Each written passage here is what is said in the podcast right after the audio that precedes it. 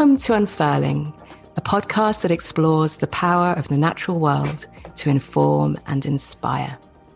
I'm Katrina. And I'm Elizabeth. Welcome back, Elizabeth. It's been a few weeks since we've mm. spoken, and I'm feeling excited about this episode. Me too. Yeah, I am too. Um, do you want to do you want to introduce it? Or? Sure. Yeah. Well, essentially introducing one word. It's beauty. Um, hmm. it's uh, the topic came to us actually several weeks ago now, and yeah, for me, I guess uh, I'm drawn to it for a number of reasons. Um, one, it's been on my mind recently. I redid my values as part of um, some coaching I've been doing as a coachee, and I did a, a survey um, with the University of Pennsylvania, um, which is called the, the VIA survey um, of character strengths. And my top strength um, came up as an appreciation of beauty and excellence. And it sounded quite, sounded quite yeah. grand. mm. um, and yet there was something that really resonated with mm-hmm. that with me in terms of like I, I really enjoy seeing things that um, and hearing things, not just visual, that give me pleasure. Yeah, so it's just been on my mind about how that links in with my life and work at the moment.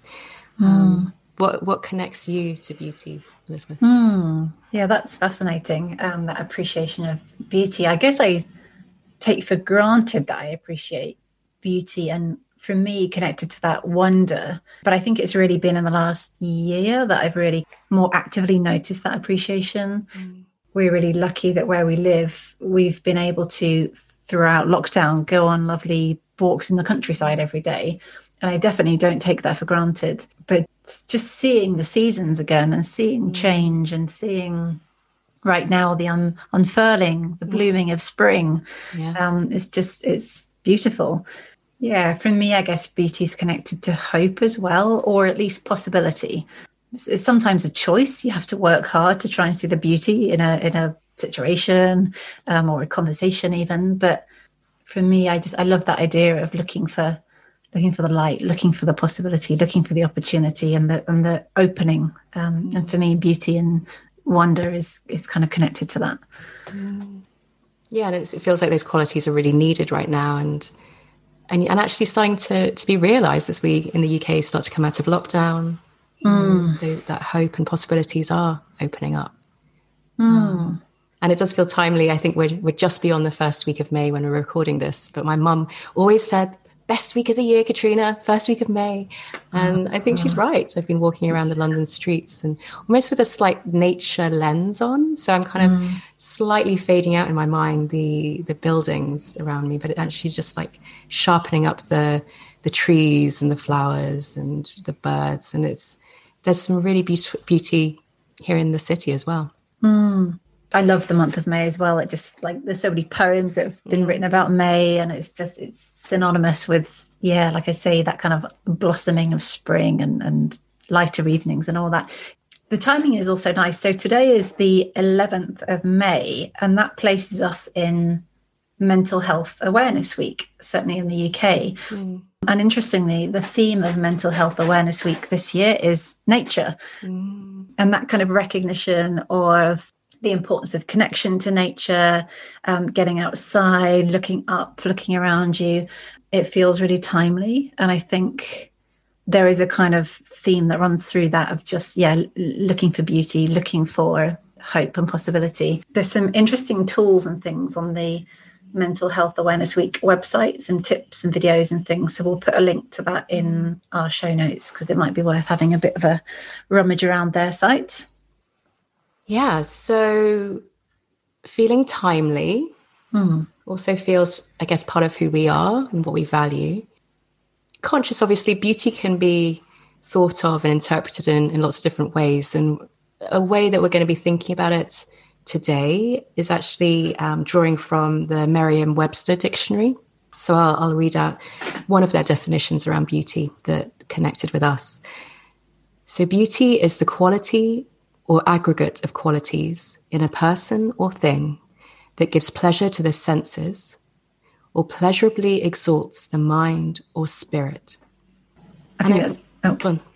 No, I, I just think it's a really helpful definition. And I think beauty is something that's actually really difficult to define. It means, you know, different things to, to everyone. But you know that idea of aggregate qualities you know it's, it's not one thing it's not mm. black or white it's not it's either there or it's not it's a blending and a fusion of lots of mm. different things and giving pleasure to the senses that makes it reminds me that it's not just visual you know it can be sound like i think may the 1st is national dawn chorus day in the uk so mm. you know the sound of birds doing their thing and trying to attract a mate and do all the other things they do it's at its peak at the start mm. of may um, so it really is a sensory thing. And then exalting the mind or spirit, that makes me think of poems and words and mm. ideas and scenes and views and people um, you know beauty and people that exalts the mind when you know they say something that inspires you and i think as we think about beauty today we'll definitely be seeing beauty in that kind of wider sense of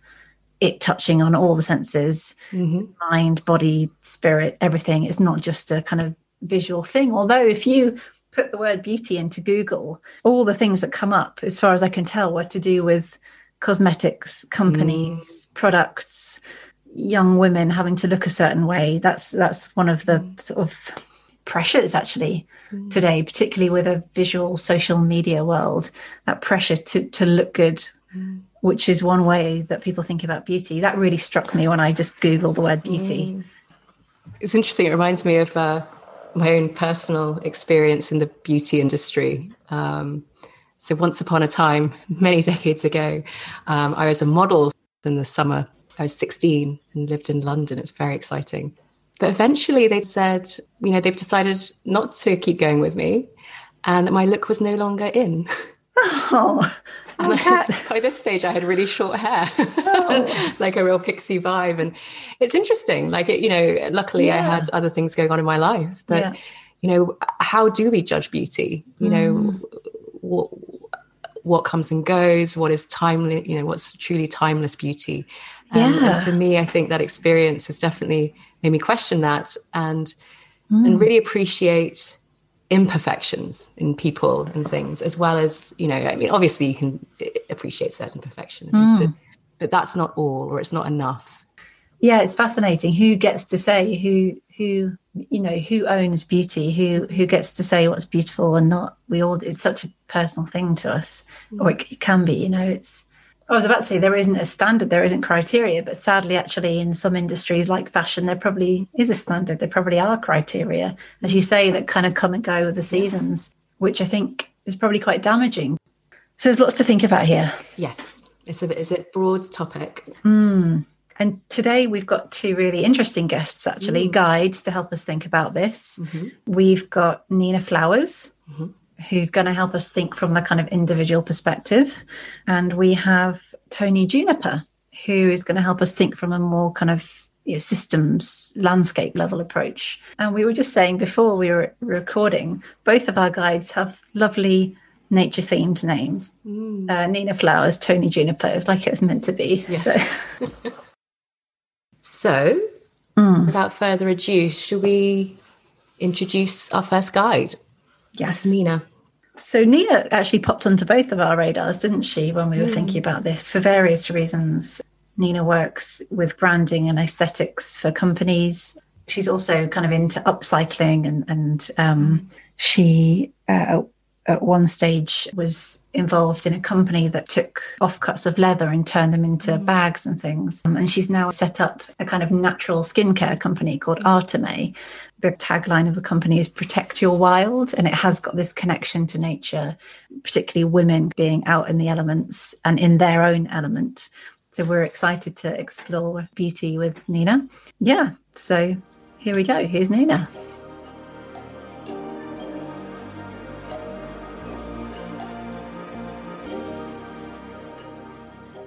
We're really happy to welcome Nina Flowers to Unfurling. Uh, Nina's a good friend of ours, and our paths have crossed professionally as well. Um, she's given us advice and inspiration over the years. Mm.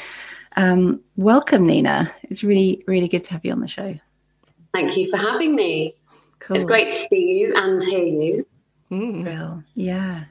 Nina's in Barcelona, and we've just been having a little look um, around where she lives, and it's it's really really lovely. So we thought it might be good if you just start off by telling us a little bit about who you are and what you do, and um, yeah, it'd be really good for our listeners to get to know you.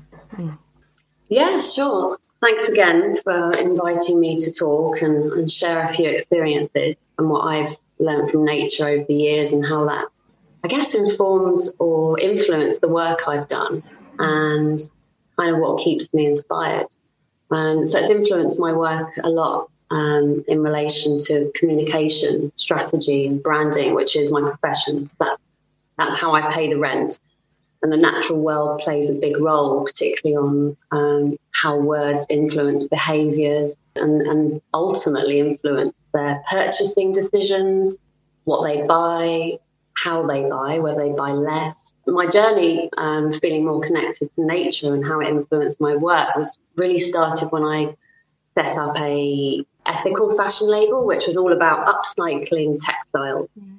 and, and making new clothing out of old leather, old materials, and just making them come alive and, and just inviting people into that world of sustainable fashion. And that was 12 years ago, mm-hmm. um, which was the sort of what we saw at the time was a bit of a ethical fashion washing machine, the same people doing the same work, but now that's expanded massively, um, and that connects with your theme as well today of, of beauty, which mm. is really exciting and interesting. Mm. Yeah, fascinating. It sounds like that nature piece and how nature has influenced um, your work has been a really kind of core um, a core consideration of yours. I'm curious where that comes from um, and how nature has informed you and inspired you, you know, in your life and in your personal life, perhaps as well? Yeah, that's it's a really interesting question. It kind of brings up lots of different things for me, but I think I think I can boil it down to about three things. One is is to do with like being a sort of slightly blocked artist. Mm. So I did A level art and then took all the advice, which was don't do art, go, don't go to art school because you'll never earn any money. So I kind of ignored, took that advice and sort of moved into more of a business direction and sort of left that behind. Did courses occasionally um, and painted, but I suppose that in reality I've done, I've painted, but in my head I've painted a lot, and it's thanks to nature that I've done that because of seeing the textures and patterns and structures in nature. Mm-hmm. I'm constant, constantly sort of awestruck by that, you know, and it just keeps me a bit sane, like, mm-hmm. and it keeps me in touch with who I am and, and that sort of artistic side, even though I'm not a practicing or professional artist. It keeps me in touch with my creativity, which is a big part of who I am. That kind of feeds into my work a bit, and it definitely ripples through into the brand con- sort of consultancy work I do as well. Mm. And the second thing is probably I keep connected with my adventurous side. You know, just that adventurous spirit I think is so important in in all of us, and it's something that I've has really inspired um, setting up a project, a skincare project, or which has become a brand, which is trying to stay in touch with your adventurous spirit.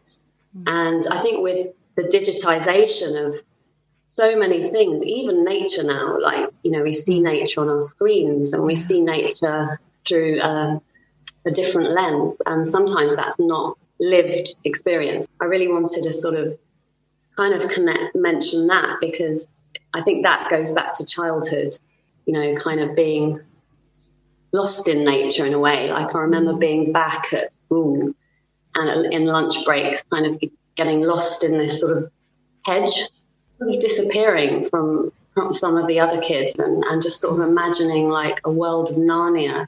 Just hmm. so exciting. I guess that adventurous side, like running for me and walking, keeps that alive in some way. That sort of childhood connection that sometimes you need to sort of reconnect with in order to feel like you. Hmm. Yeah, yeah, I really resonate with that. And then the third, the third reason is, uh, or thing that really influences me and connects me to nature is is the sort of health and well-being element of mm. it being you know really meditative and even if it's just staring at a leaf or you know a, a landscape it's, it's, sometimes it taps back into that sort of artistic, the details of nature, and that really, I think, helps with my well-being and keeps me safe at times. Yeah, keeps away darker days. You know, I think that's it really does. Like if I can get close to nature, I think for me living in a quite dark flat for the last for most of the the lockdown has been quite difficult. So getting outside has been really important. Um, and now I've got a balcony or an outside space. It's just so amazing. I love that. So Nina, what I'm hearing is um, there's a kind of the nature helps you with your kind of creativity, that blocked artist, artist piece you mentioned, that adventurous side of yourself and your health and well-being.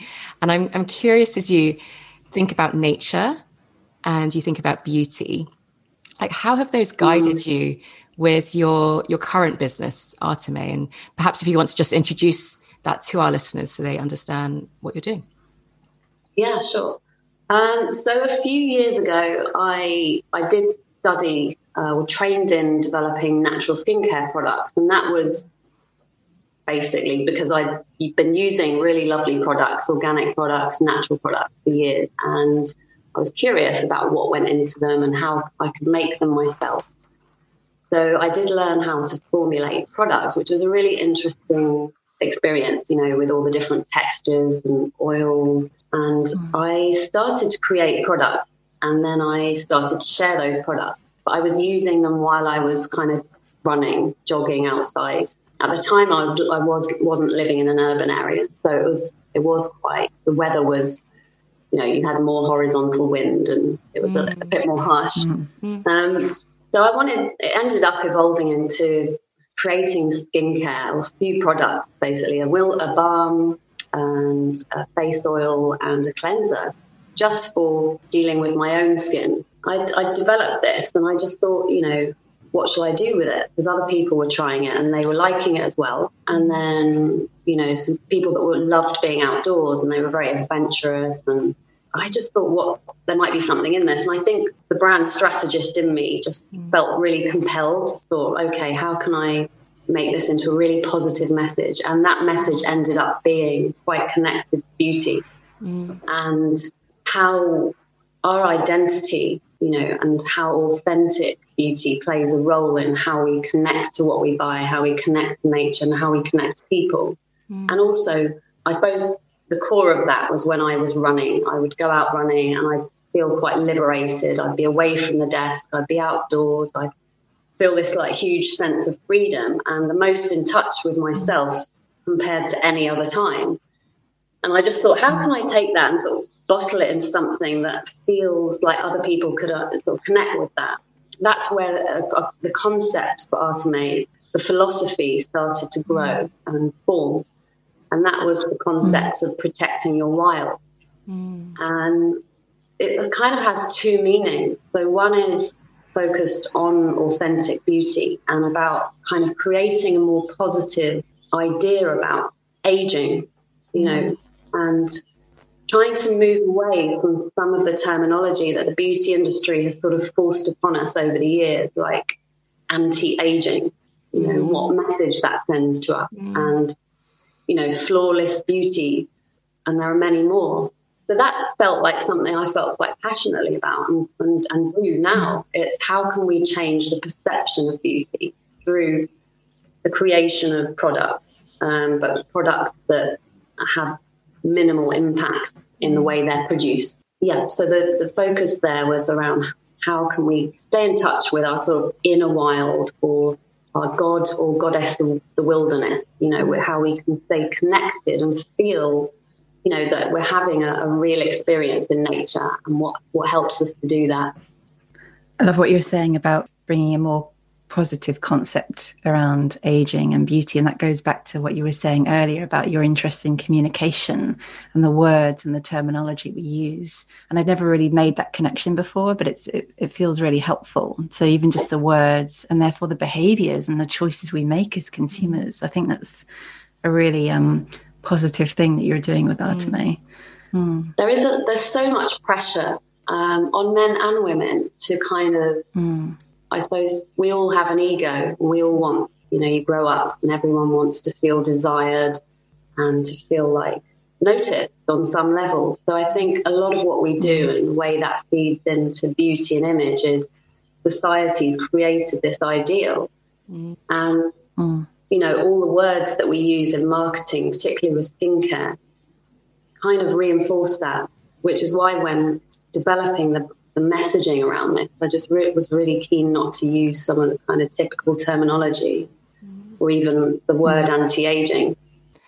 Yeah, because what I love hearing you speak is it's almost like I have this image of you running, you know, in your elements and really reconnecting to, you know, some of that Narnia side of you. And actually, when I think of people I love, you know, when they're really, really happy and there's that, that kind of that beauty, inner beauty is like shining outwards. It almost feels like that's what you're capturing here rather than this flawless, perfect skin, which feels so important. I'm also curious, you mentioned just briefly, um, in terms of protecting your wild. You also mentioned about minimal impact, and I'm just curious about what that means um, with your work. Yeah, so obviously it feels like when you create a product that you're in somehow not helping the planet or you're not helping the natural environment because you're creating something. Mm. It's finding a way of choosing the oils that are organic, choosing things that have been produced like from seed to the skin concept, mm. um, which is already mm. a well known concept, this kind of from seed to skin, to be as positive as possible. Like, you know, where how's that seed grown?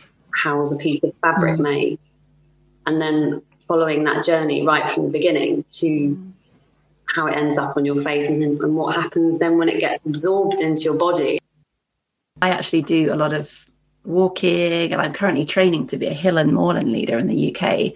And um, I was on Dartmoor a few weeks ago and the wind was howling and it was minus five and it was cold and my skin felt awful. But then I started using your cleanser, which is full of lovely things like carrot, I think, and camellia and all sorts. And it's it just it's it's genuinely never felt healthier. So just gonna leave that I'm there. so pleased it's working, and mm. especially because your skin felt dry before. Yeah, yeah. It feels like I'm sort of putting you know nourishing stuff into my body, which actually then helps me feel nourished, and in turn as you say, I can let that nourishment shine out and, and feel more me and more authentic. There is some kind of feedback loop, I think, going on there, which I think quite interesting. Hopefully, it's work, working from that point of view as well. Like mm. because you're, I see you as an adventurous spirit, both of you, and you know, imagining you out on the hills doing your training, yeah, and mm. you know, connecting that back. Although it's yeah. a product, it's still part of you know connects with your values i guess. That's what i sort of mm. sort of read read from that and hear from what you're saying. Yeah. Yeah that feels right. Connecting with values it feels like a kind of entry point into thinking about other things rather than just something i'm consuming. It feels it feels i can't quite articulate it yet but it's it's in a different space in my head mm. to kind of the usual products that i might use when I think about being outside and, you know, hike for me, more hiking, um, and, and, you know, you're doing more of that at the moment than I am, Elizabeth, but it, it feels like it, it, it, can be quite a space where you have to be quite masculine. You, you know, it's, it's, raw, you know, you, you be tough, you know, rather than actually bringing in some of that, that more joyful feminine mm. side. And that's okay. It kind of, it feels like it's bringing in some of that into that space, which I think is really healthy actually. Yeah. Yeah. And I guess that goes back to the goddess mm. of the mm. wilderness, like you were talking about, Nina, which for those who don't know is Artemis, right? Mm. Which is, I think, the inspiration behind the name Artemis. Yeah, well remembered.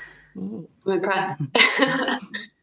Oh no, she, she's a she's a favorite goddess of mine. I like her. Yeah, she was the inspiration, but then I didn't want to completely kind of alienate men because I think a lot of skincare is mm. aimed at women, but it was tested on 15 women initially Mm. And I think the concept of beauty and authentic beauty shouldn't eliminate men. It shouldn't just always be about women, which it always feels it is. And there's a huge movement mm. with the male beauty industry. And, you know, I'd love it if Arteme could, you know, appeal to men as well. And I've tried to, mm. I suppose the, the branding is has been created in a way that feels a bit gender neutral to, to make room for that at mm. some point going back to sort of your theme of beauty, one of the guiding principles for Arteme is authentic beauty. And I think we can have this idea of perfection. And I think Instagram and some of the social media channels definitely don't help with that at the moment,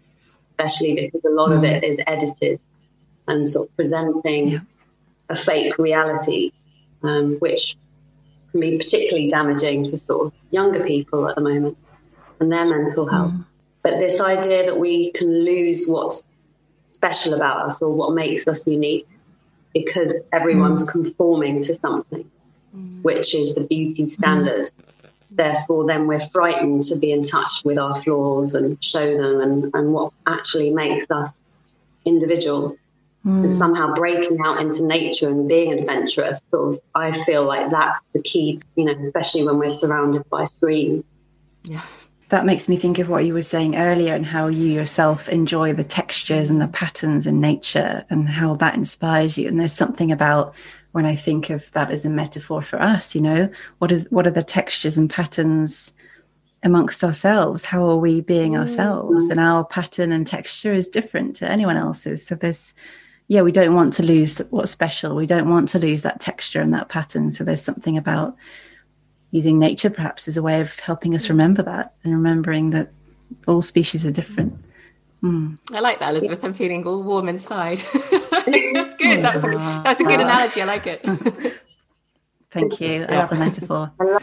Um, so, Nina, as we kind of start to draw this to a close, I'm curious whether there's any um, recommendations, thoughts, things that you want to leave our listeners with that they could go away and look up, whether it's about you know your work and Arteme or about beauty more generally. Yeah, so um, at the moment we're running uh, a small promotion, which is a chance to test the product that we've got at, running at the um, which is available at the moment. Um, so you can go to the website. I also wanted to mention that I'm only able to run this project at the moment alongside the, the branding work that I'm doing, trying to keep that going. And what's making that possible is my sister, who is now working with me on the project from mm. Wiltshire. Mm. So we've got this kind of relationship um, where, you know, we can manage it between Barcelona and Wiltshire, which is quite unique. Um, mm. she's making it all possible now. She's um, producing, hand making the products in the UK, um, which I was doing before. So she's fully trained in making them. And, you know, that's inspiring as well. We've both got a passion for nature and just that connection is, is, is making this project, you know, taking it to another level, really. I love that. Thank you. Yes, we'll put the link in the um, show notes. And yeah, just encourage listeners to go away and have a rummage. There's some mm. blogs and things as well, I think, on your mm. website, which are interesting as well. So, yeah, we're hoping to add more to the blog, mm. particularly connecting some of the the things we've talked about today. We both want to sort of write more and contribute, and mm. you know, share things like your podcast. And, and I'm really conscious that we're not sharing a lot of what we're talking about and mm. thinking about and care about. So I'd love to make time to do more of that. And, you know, this mm. doing this podcast with you has been really inspiring itself. You know, just mm. hearing your views about nature. I feel like the whole process has just been sort of an unfurling in itself. Yeah, yeah it's really inspiring. Love it. Oh, well, thank you. And, and Nina, we really love what you're doing out in the world. Um, you could have come on here and done a, a sales pitch essentially right for your company. And, and you didn't. And it was all about you know what's important to you and your philosophy. And actually what i'm taking away myself is just that vision of people in their element you know in the elements potentially or mm. just like but in their element and that authentic Ooh, that's beauty. a nice connection well, thank, thank you mm, thank you. Yeah. nice Love it. And I'm just taking away the idea of authentic beauty and what does that mean to you? And it might be different to the next person, the next person. That's okay. So, how do we tap into that authenticity? And I think what you're doing is really, for me, that's been a real entry point into that thinking. So, thank you. Thanks for being with us today. It's really lovely chatting to you. Yeah. Thank you, Nina. Oh, thanks for inviting me to join you.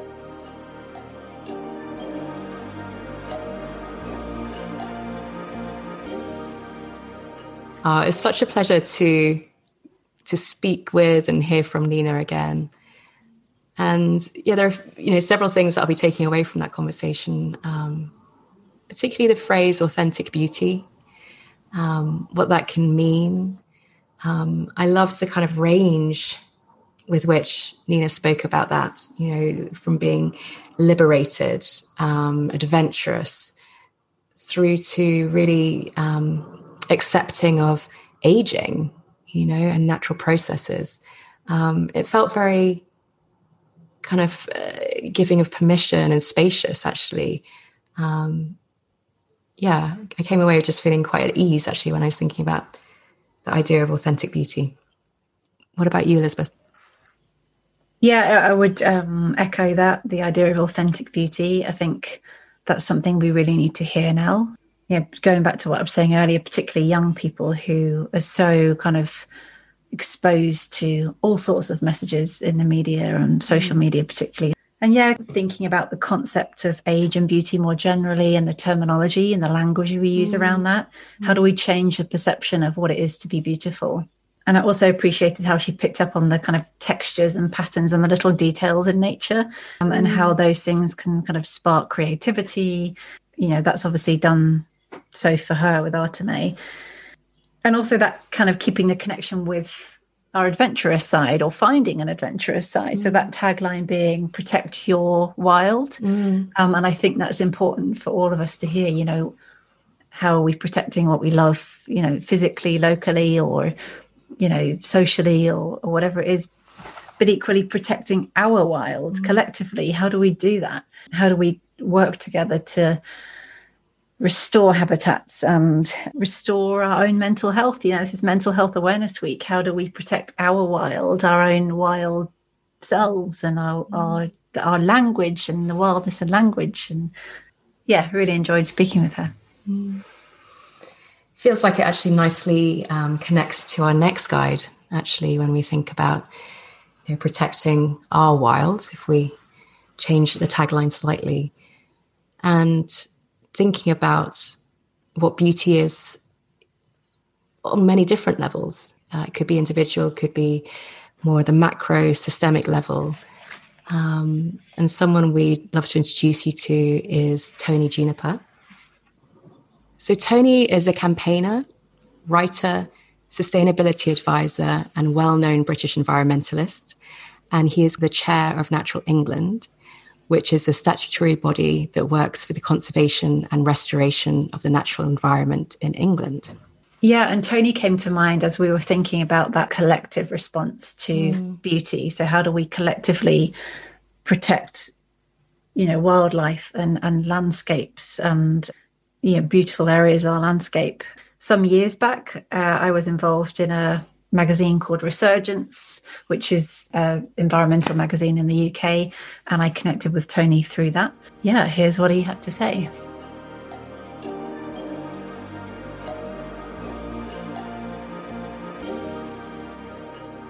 Tony, if you want to introduce yourself to our listeners, so who you are, what you do, what you're interested in, and we'll go from there.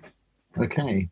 So my name is, is Tony Juniper. Uh, I describe myself as an environmentalist. Uh, I've been lucky enough to have a long and varied involvement with all of these subjects that are now so pressing uh, climate change, conservation of, of nature, uh, the protection and wise use of the environment. And um, I find myself today uh, in the very privileged position of being the chairman of Natural England, uh, so the body that uh, assists the British government in England in the delivery uh, of its conservation and, and, wider environmental ambition. And um, it's a very exciting time to be doing this work, actually. But I've been involved with all of these subjects now for, hmm, I suppose, in a kind of you know very involved professional capacity for 35 and more years.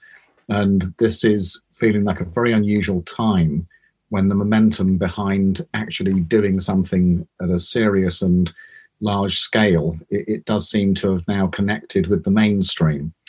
And so this is maybe the moment when we see something of a turning point. Uh, we'll know in 10 or 15 years when we look back. Um, but it feels at the moment that there is a great deal of opportunity uh, on subjects that have been intractable wickedly difficult to to address. Uh, but now the willingness does increasingly seem to be there to do something which is going to make a difference, which um, is a good thing. Mm. Yeah, it's exciting. It does. It feels like a time of change in the world in general, and and absolutely, that's coming to the fore now. We've invited you in for a, perhaps an unusual uh, topic, that of beauty, and we thought of you when we were thinking about beauty at the macro level, landscapes, conservation, but also just curious with your with your history and experience in the environmental and conservation world, what your personal experience is in terms of beauty, particularly with the natural world lens.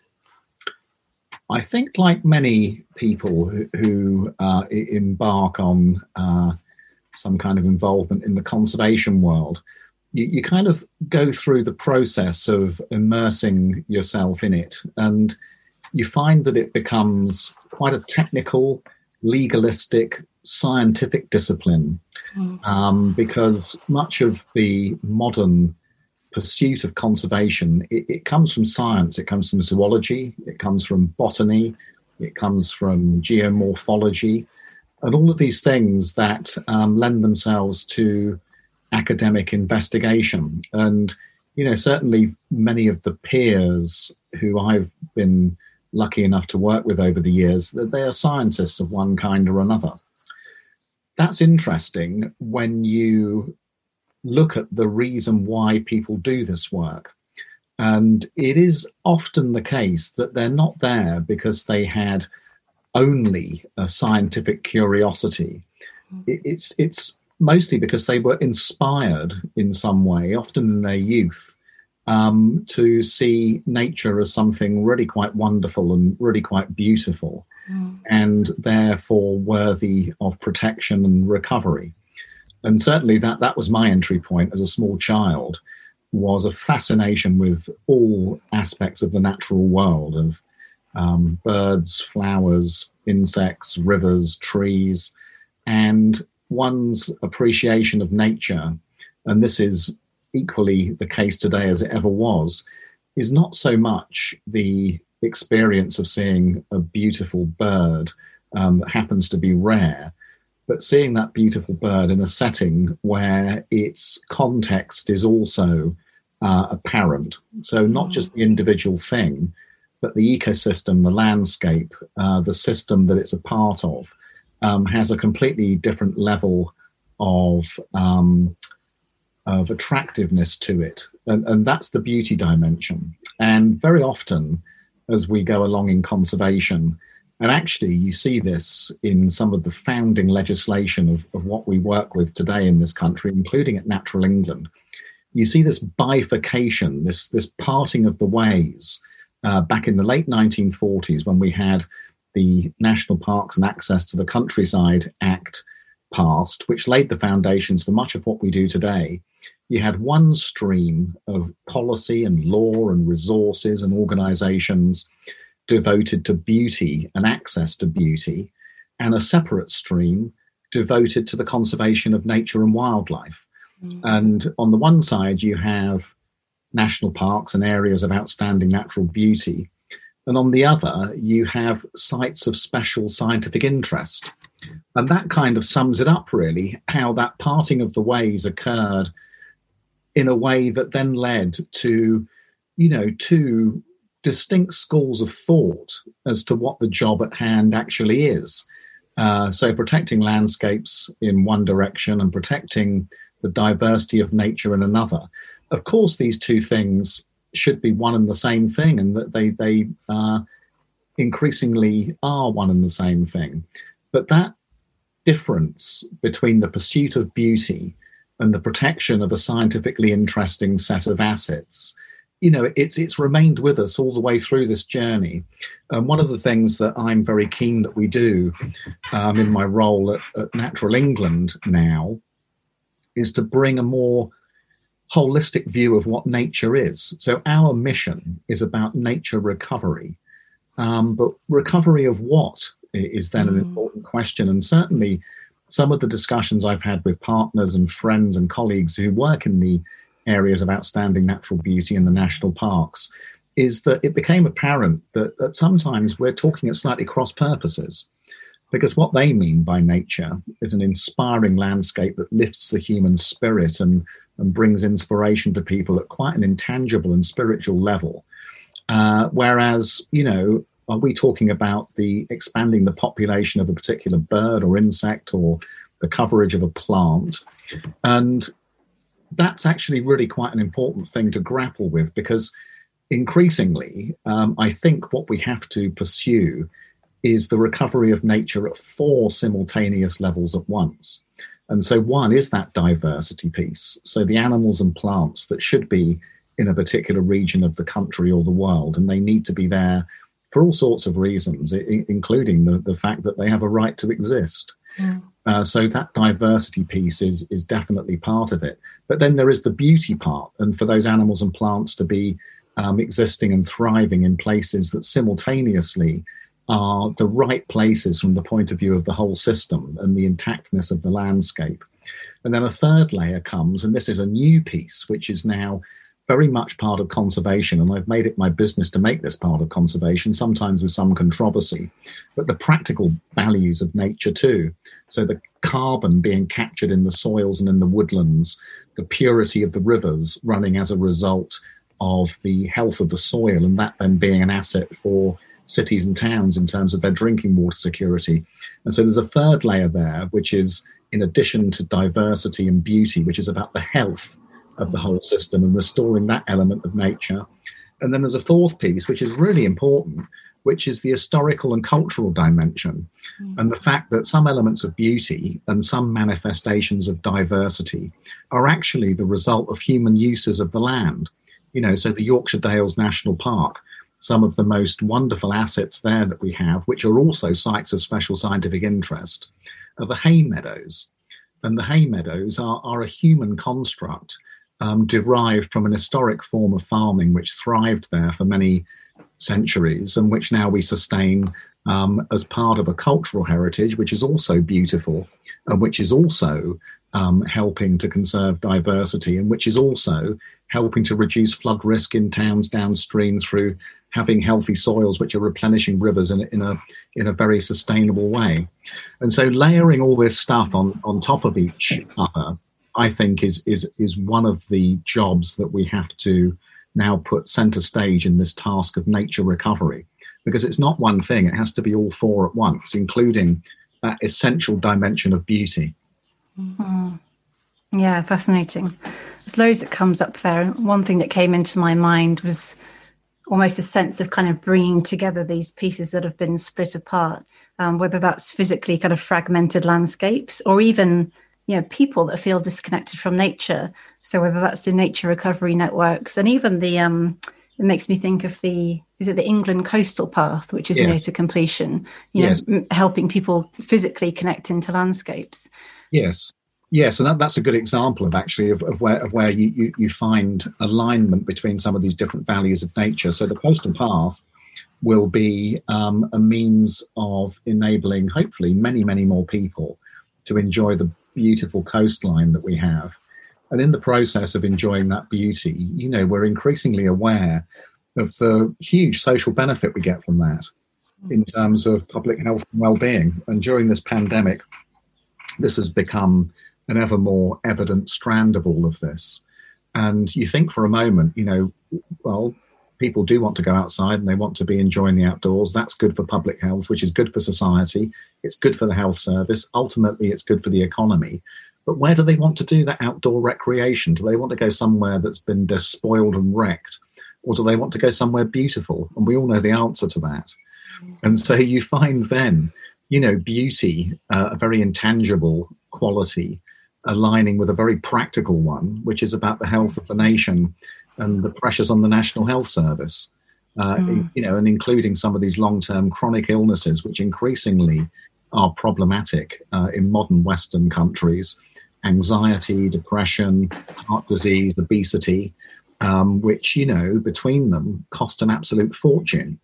But if you can enable people to enjoy beautiful places in the outdoors and to gain health and well-being from that, then you actually make a tangible difference to what are you know increasingly challenging uh, subjects.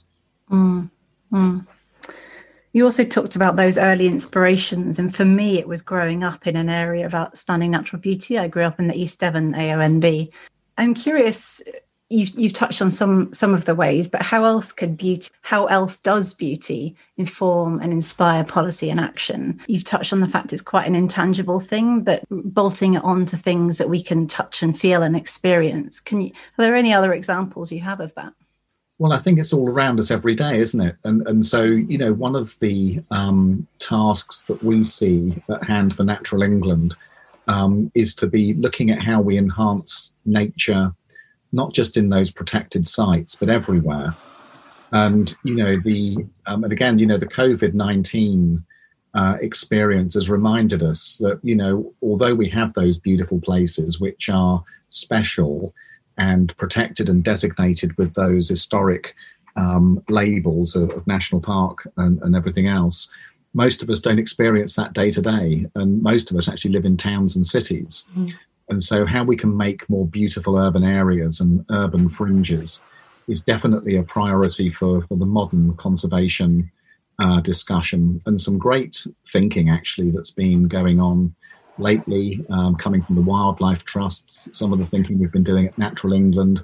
I know the National Trust have been looking at this as well. Mm. Is what can be done to create more beautiful environments where most of us live, rather than simply or rather than only or, or prioritizing, let's say, um, those more um, iconic and remote places.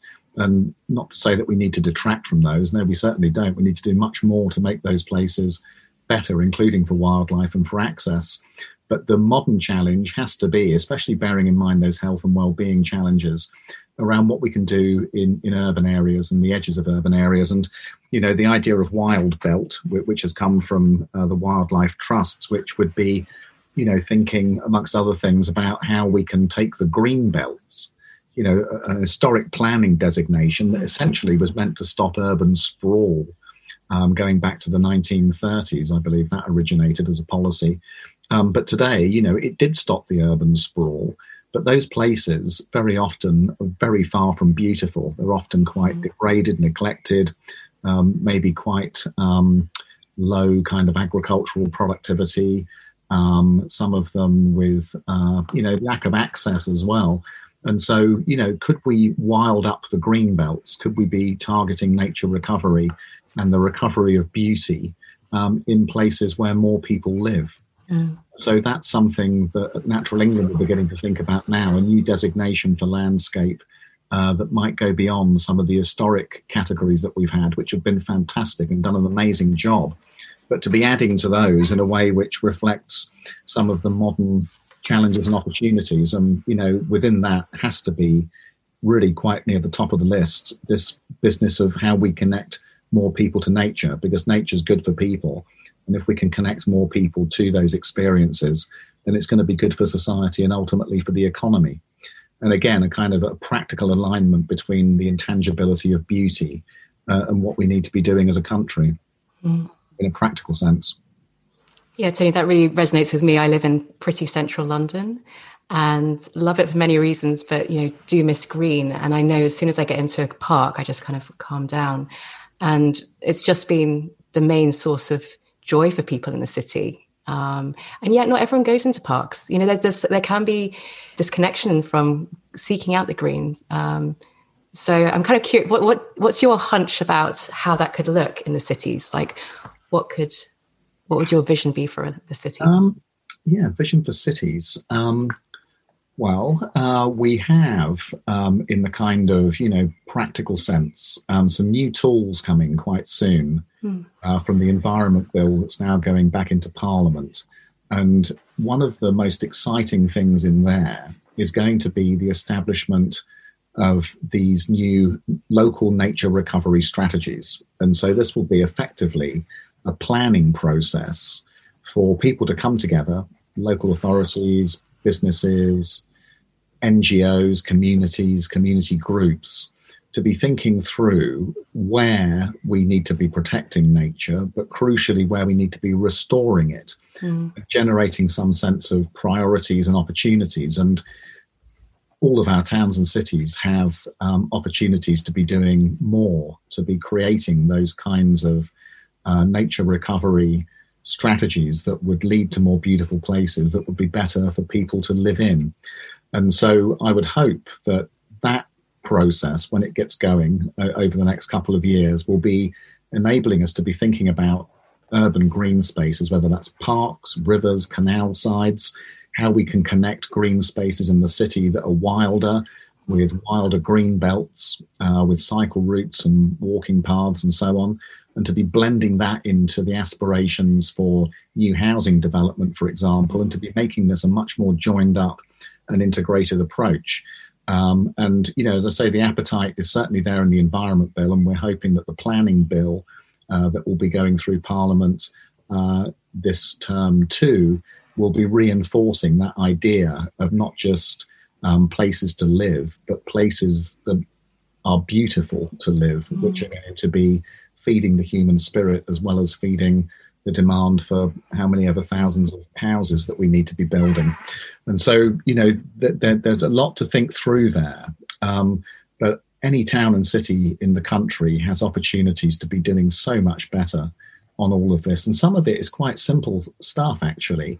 So, you know, the Landscape Institute have done studies over the years um, asking people which landscapes they, are, they prefer in cities. And you wouldn't be surprised to know that trees lined with streets lined with mature trees are far, far more attractive to people than those that are not. Mm. And so we, we have a pretty good idea of what good could look like. Um, and, you know, the development of, of strategies based upon all the new tools that we have, some in the planning side, some coming from uh, new resources that government is making available, the Nature of the Climate Fund, for example. If we can put all these things together in a good way, then we could have far, far better outcomes than we've managed to achieve in the past. Mm. Um, and that does seem, those are the point I made earlier about, you know, the new energy and momentum that seems to be attached to all of this. If we can harness that in the towns and cities as much as we can in the rural areas, then, um, you know, the benefits could be so much bigger. Mm. Yeah, there's there's something about making sure everybody feels part of this too. And for me language is part of that. You know in a kind of local authority building you don't often hear the word beauty in a meeting.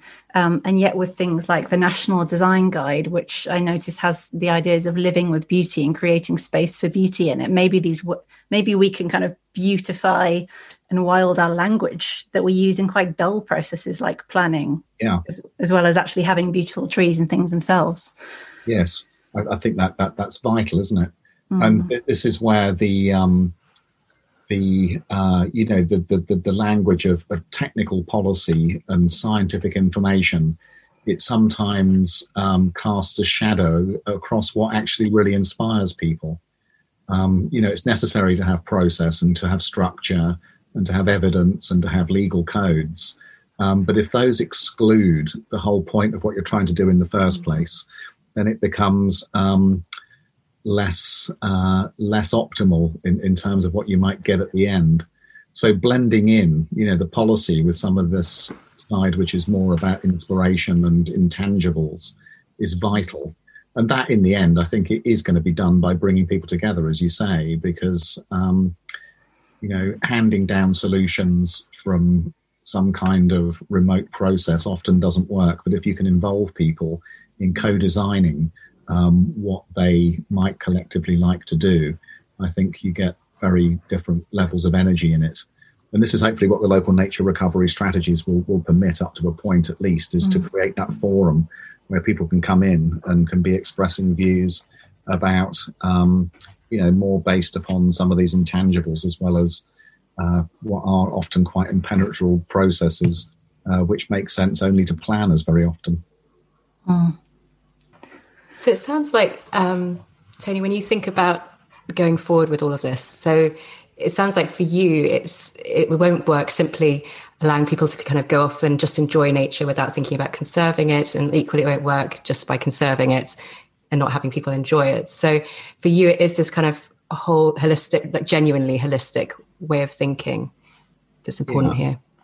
For sure. Um, yeah, all these things link together. So all those layers of, of beauty, diversity, the health of nature and its cultural and historic context, all of those things need to be brought together. And understanding that this whole process, it doesn't occur in a vacuum. Of course it doesn't.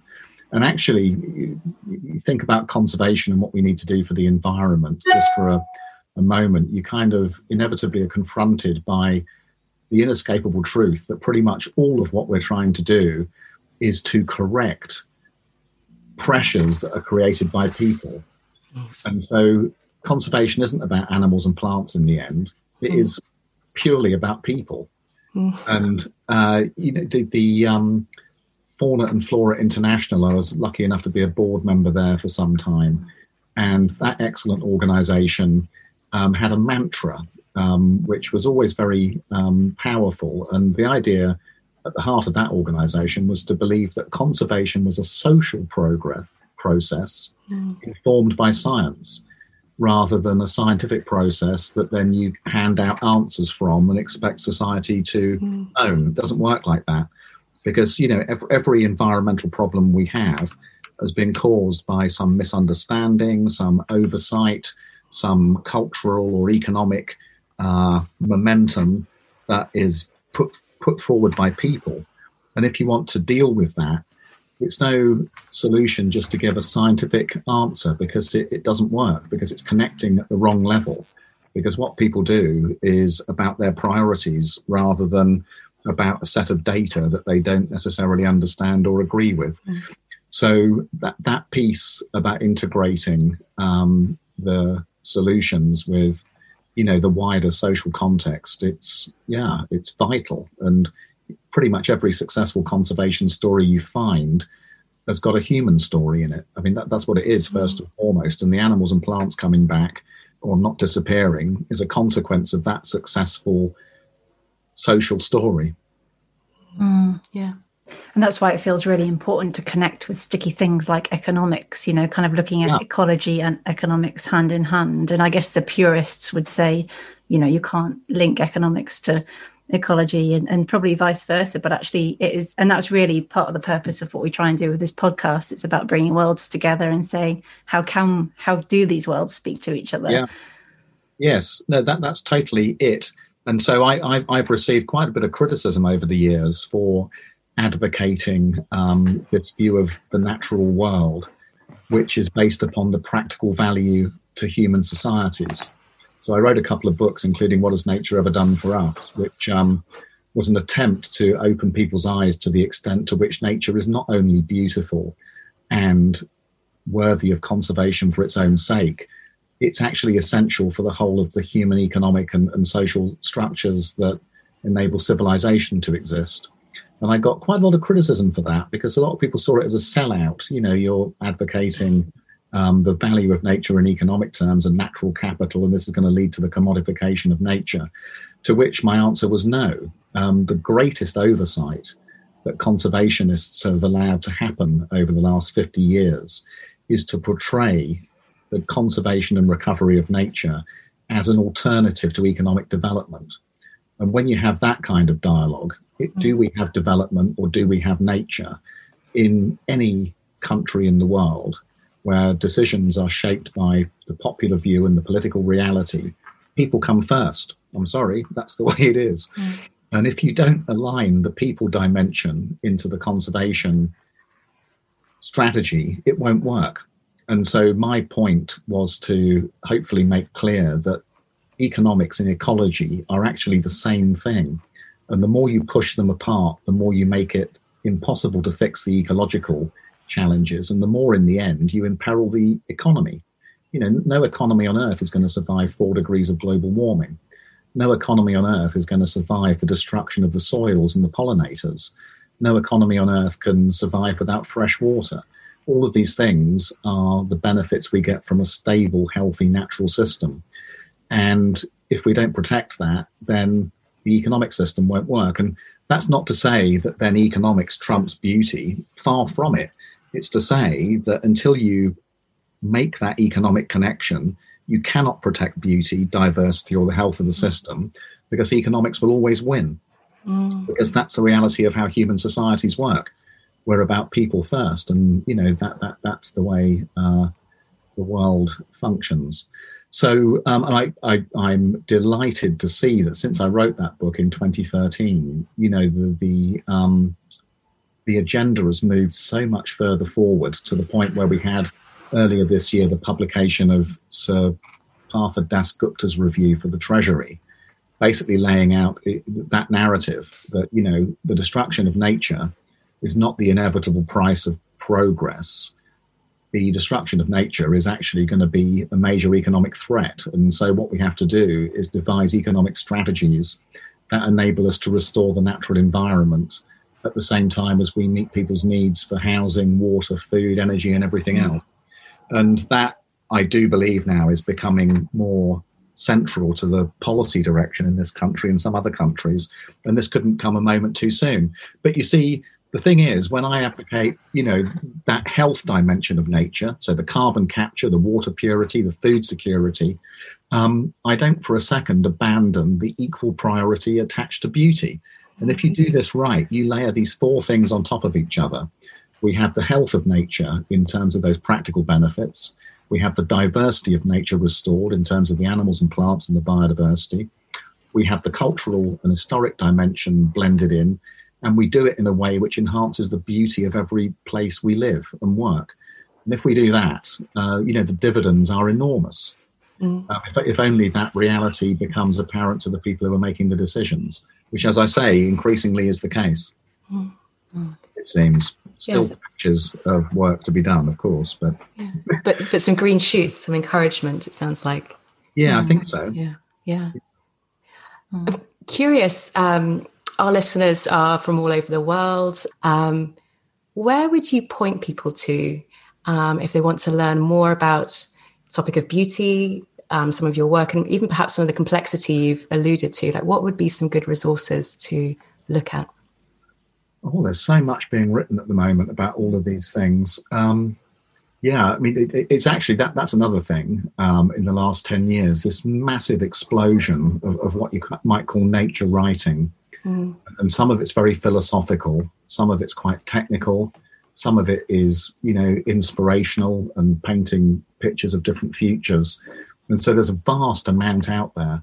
I tell you one thing that, that I was lucky enough to help write um, with His Royal Highness the Prince of Wales is a book called Harmony, mm. um, which was published in 2010. And actually, that was a turning point in my thinking about all of this, I have to say. So I, I came from 18 years working at Friends of the Earth, you know, very full on hardcore campaigning and we got a lot done. Um, but you know, I finished up my time there thinking that actually it is all about policy, it is all about science, it is all about the law. And spending a couple of years working with His Royal Highness on that um, was a real eye opener for me um, because you know his thesis was not so much all of that, even though you know he agrees that it is all of that, but at heart it's a philosophical question and the extent to which we see human societies as embedded in the natural world, and the extent to which, until quite recently, that's exactly what human societies thought they were, mm. until the period of industrialization and the rise of, um, you know, the, the over over over overbearing prominence of technology and the view that everything can be solved by another machine or another invention. And so that book, I mean, I'm, I'm the co-author of it. It's up there. I, I um, yeah, I kind of I hesitate to recommend things I helped to write myself, but that's one that I certainly was not yeah. for me. Why not? Yeah, yeah. Actually, it's the lead author who takes the credit there. I just helped. Brilliant. That's wonderful. Thank you. Yeah, we'll definitely point our listeners towards that. Brilliant. Thank you for, for being with us and giving us some Pleasure. ideas of connecting yeah. things and green shoots and connecting worlds. It's been really great. Thank you for your time, Tony. Yeah, thank you. Pleasure. Lovely to see you both, and it's a it's a, it makes a nice change to um, have a proper conversation about some deeper stuff rather than day in day out produce policy sound bites, which is good, and we have to do that. But it can be tiring. Yeah. yeah.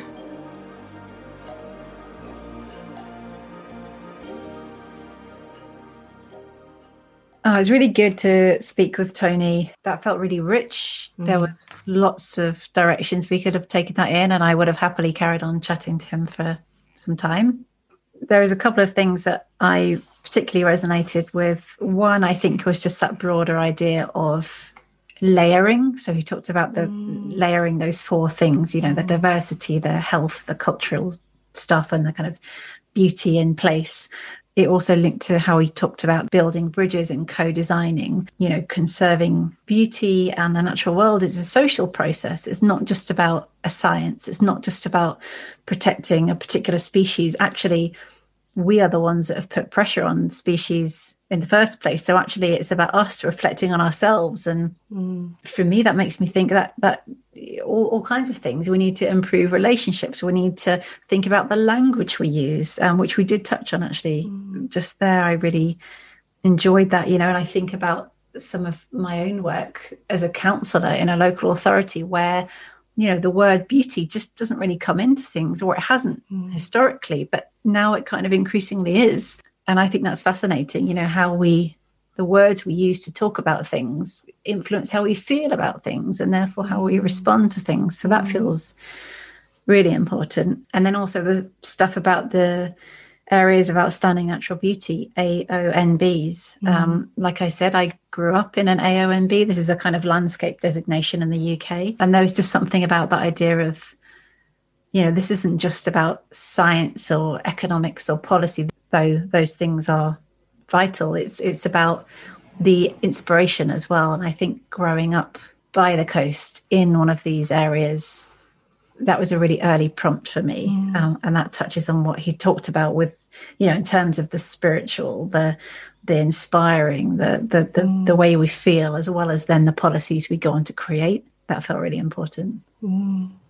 yeah well like you i actually grew up in an aon and b as well in the cotswolds and yeah i think those childhood prompts are, are so important equally it was really great to hear Tony's, you know, thoughts and ideas around what we can do in the cities because that's where many, many people live. Mm. And I actually was really encouraged to hear about the the kind of green shoots that are in terms of thinking and, and future collaboration that are planned, you know, for cities, for towns, for the green belts. Um, because yeah, it's with that, it's, it's almost as you get the chance to experience nature in whatever form it is. Um, that's just going to allow people um, that real chance to love it. Um, mm.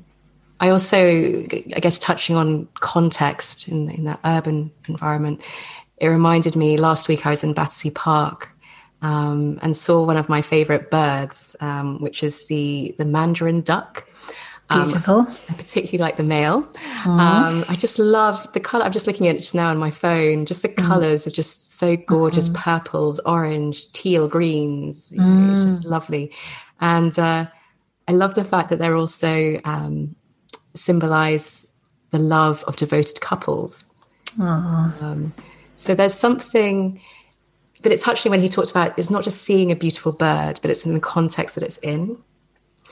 And that context can be a city park. You know, it doesn't have to be, you know, unspoilt hmm. um, wilds. Uh, and that just felt really important to think about the systems that each of us find ourselves um, and, and finding beauty within those.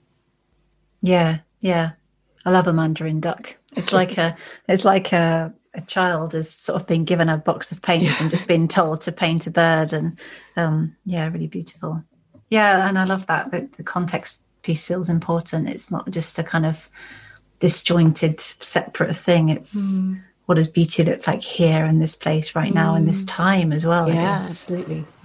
And also, just finally on Tony, he, he finished off talking about, he touched on nature writing and, and books.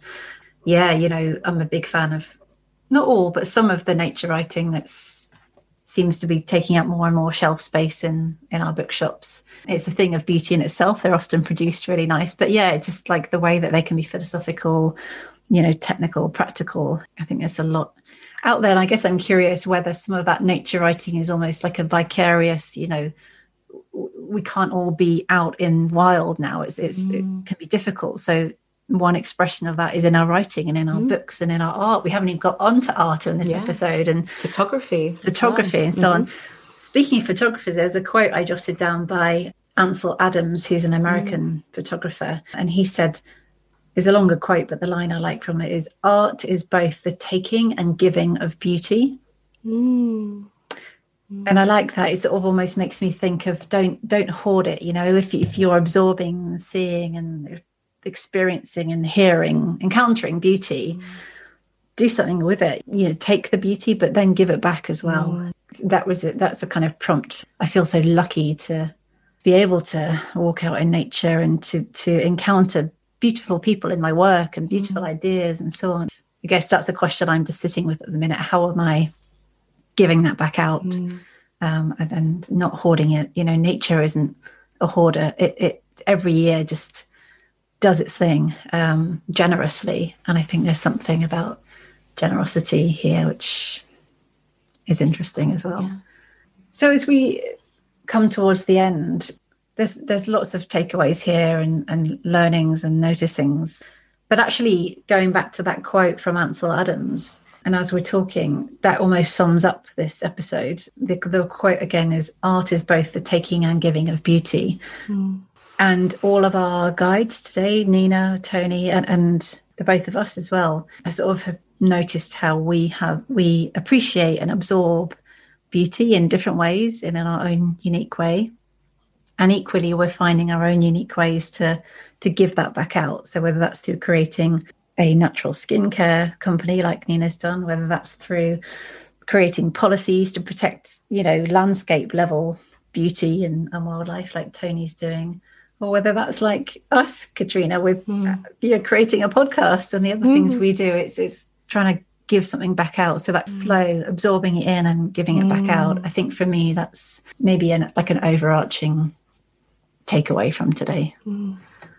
Yeah, absolutely. I, I I think that's spot on. And I guess the question I would leave with our listeners is, you know, how do you want to go about noticing, first of all, and then appreciating the beauty around you and in you and in others? Mm. And how do you want to share back what you've experienced in different ways? Mm. Yeah, yeah. Good questions. And on the note of beauty, I'm going to read out a poem to end. Mm. And it appropriately is called A Thing of Beauty. And it's by the English romantic poet John Keats.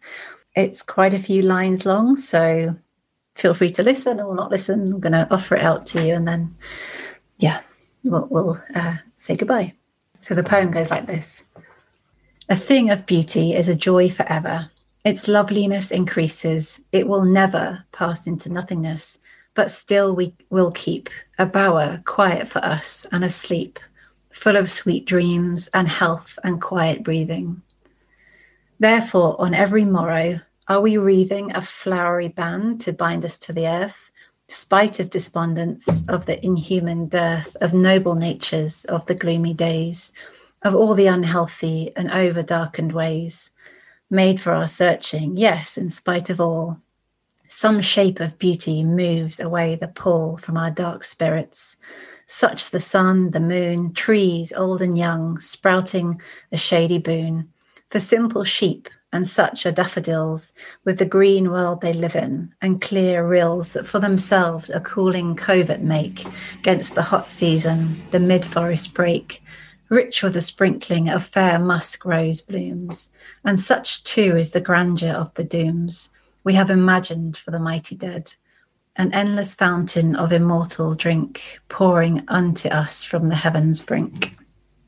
Mm. Thank you, John Keats. You are good at beautiful poetry. um, yeah, and thank you, listeners, for being with us and uh, exploring this topic with us. And mm. thanks again to Tony and Nina for being our guides today. Yeah, absolutely. And thank you, Elizabeth. And you, Kat. So for now, it's Goodbye from Unfurling, a podcast that explores the power of the natural world to inform and inspire.